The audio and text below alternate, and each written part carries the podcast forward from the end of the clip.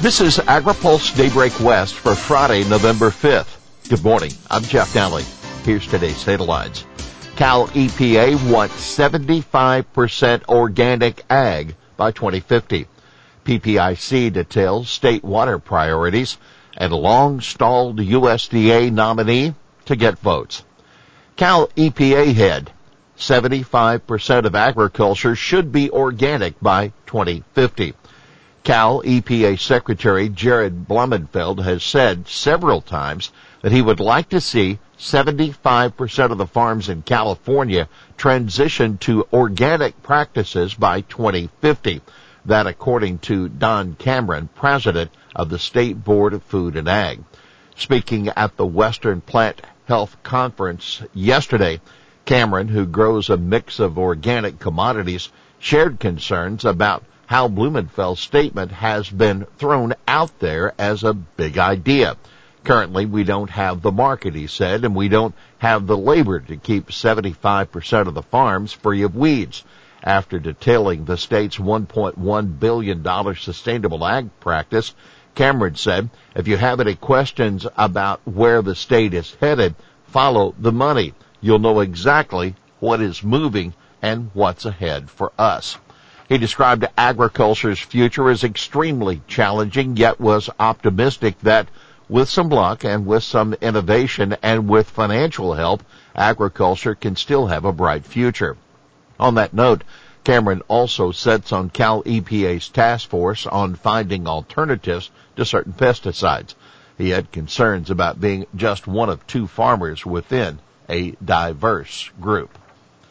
Policy experts outline water and climate priorities for California. The Water Policy Center for the Public Policy Institute of California, the PPIC, has outlined priorities for the state in responding to climate change. The report sets the stage for PPIC conference in two weeks on drought and climate change. The events of this past year make it clear that we must act with urgency to meet the challenge of increasingly severe warmer droughts, said economist Ellen Hanak, the director of the center. Now is the time to seize the drought and muster all the forces we can to tackle climate change head on. Our social, economic, and natural well-being depend on it. A top priority is to head off the surge of groundwater pumping that has resulted from the drought. The report suggests speeding up groundwater recharge efforts and better managing surface and underground storage. Safe and affordable drinking water also ranks high on the list. When it comes to the health of freshwater ecosystems, the researchers call for a broader watershed scale approach rather than managing by individual species. The report also recognizes the value of better forest management for improving the water supply. Aging water infrastructure is another challenge highlighted by the drought.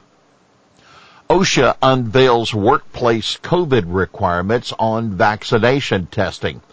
Workers at companies with 100 or more employees will have to either get vaccinated for COVID-19 wear face masks and take weekly tests under the emergency standard that goes into effect Friday, the Labor Department has announced. The scope of the COVID-19 pandemic, which has killed nearly 750,000 Americans, makes the issuance of the emergency temporary standard necessary, Labor Secretary Marty Walsh said yesterday on a call with reporters. They're not just statistics, Walsh said, of people who have died or have been sickened by the virus. Many of these people are essential workers in our communities. Grocery store workers and delivery drivers, farm workers and meat packers, first responders and sanitation workers. OSHA estimates the ETS would save over 6,500 worker lives and prevent over 250,000 hospitalizations over the next six months. The vaccination requirement becomes effective within 30 days of the publication of the ETS in Friday's Federal Register, while the testing masking requirement kicks in within 60 days. You can read our full report at agripulse.com. Groups seek clarity on OSHA vax mandate. Some agribusiness leaders will be seeking clarity on the new COVID vaccine mandate Justin Darisse, a spokesman for the National Council of Farmer Cooperatives, said OSHA provided some needed flexibility in terms of the compliance deadline, exempting outdoor workers and clarifying that employers were not required to pay for testing.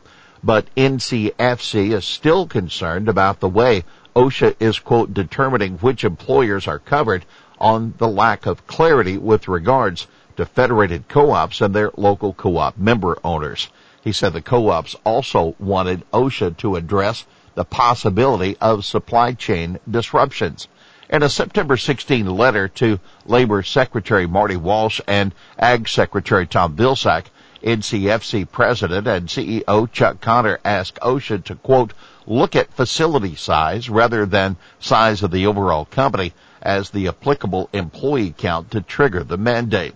He cited the example of a grain elevator that has fewer than a dozen employees and no contact with corporate headquarters.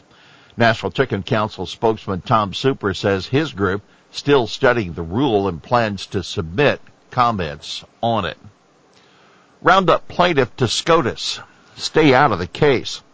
A California man who won a $25 million verdict in a federal court after alleging that Roundup caused his non-Hodgkin's lymphoma says there's no reason for the Supreme Court to overturn the decision.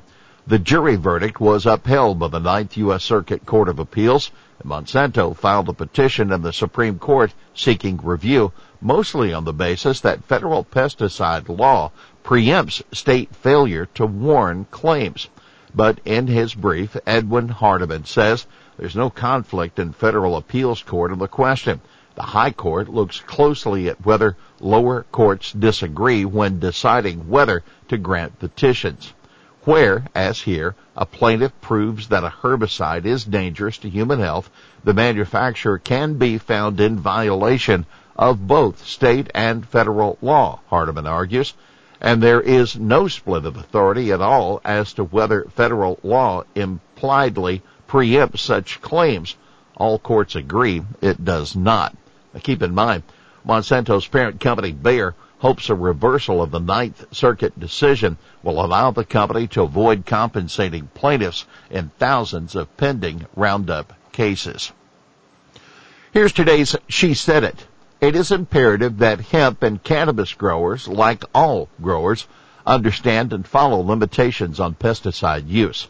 That Department of Pesticide Regulation Acting Director Julie Henderson after the state ordered a Sutter County hemp grower to destroy 22 acres of crops. The grower had applied a pesticide not registered for hemp.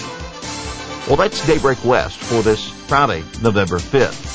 For the latest news out of Washington, D.C., visit agripulse.com.